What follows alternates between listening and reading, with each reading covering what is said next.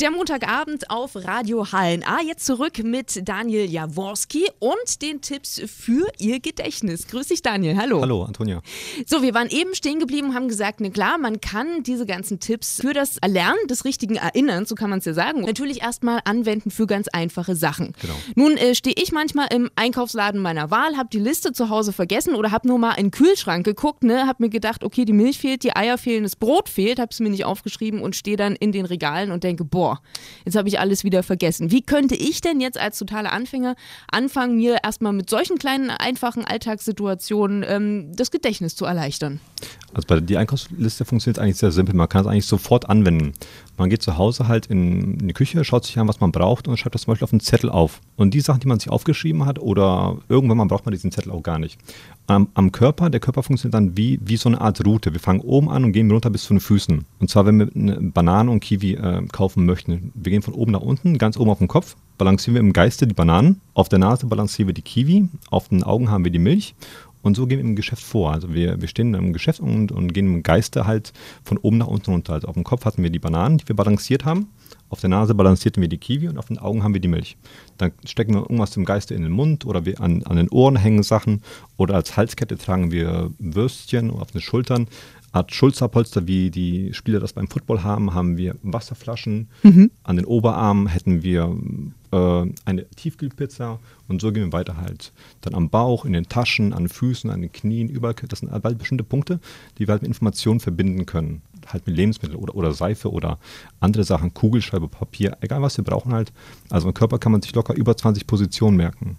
Das heißt, es muss nur relativ äh, markant sein. Ich kann jetzt nicht sagen, ich ähm, stecke mir jetzt an diesen ganz bestimmten Teil meiner linken Schulter rechts oben so ein bisschen noch hinter den Hals eine Kiwi hin. Es soll schon sein, okay, die linke Schulter ist belastet mit zwei Wasserflaschen. Genau, die stehen also da. Schon pragmatisch, also Tatsachen. Also wie, wie, gesagt, wir haben halt diese Einkaufsliste halt, die wir am Körper halt entlang gehen halt und diese Punkte sind fest. Und an diesen festen Punkten halt, also da verbinden wir halt Sachen, die wir gerne hätten, also einkaufen würden.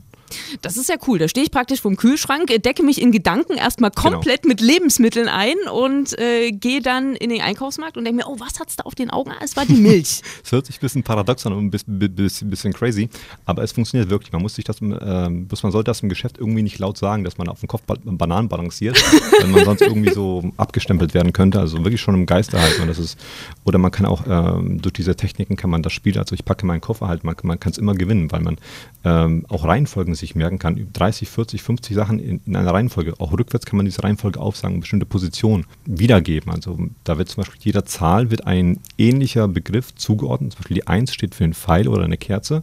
Und so verbinden wir das. Mhm. Und das ist ja dann praktisch schon, wenn man es für sich mal ausprobiert hat, so der nächste Schritt. Ähm, denn auch den Zahlen, hast du mal erklärt, äh, werden ja dann auch gewisse Buchstaben zugeordnet, entweder aus Ähnlichkeit oder aus anderen Zusammenhängen raus. Da muss man sich tatsächlich mal eine Weile reinlesen. Da gibt es viel Literatur dazu, äh, wenn man sich tatsächlich dann selber anfangen möchte, da so ein bisschen zu bilden.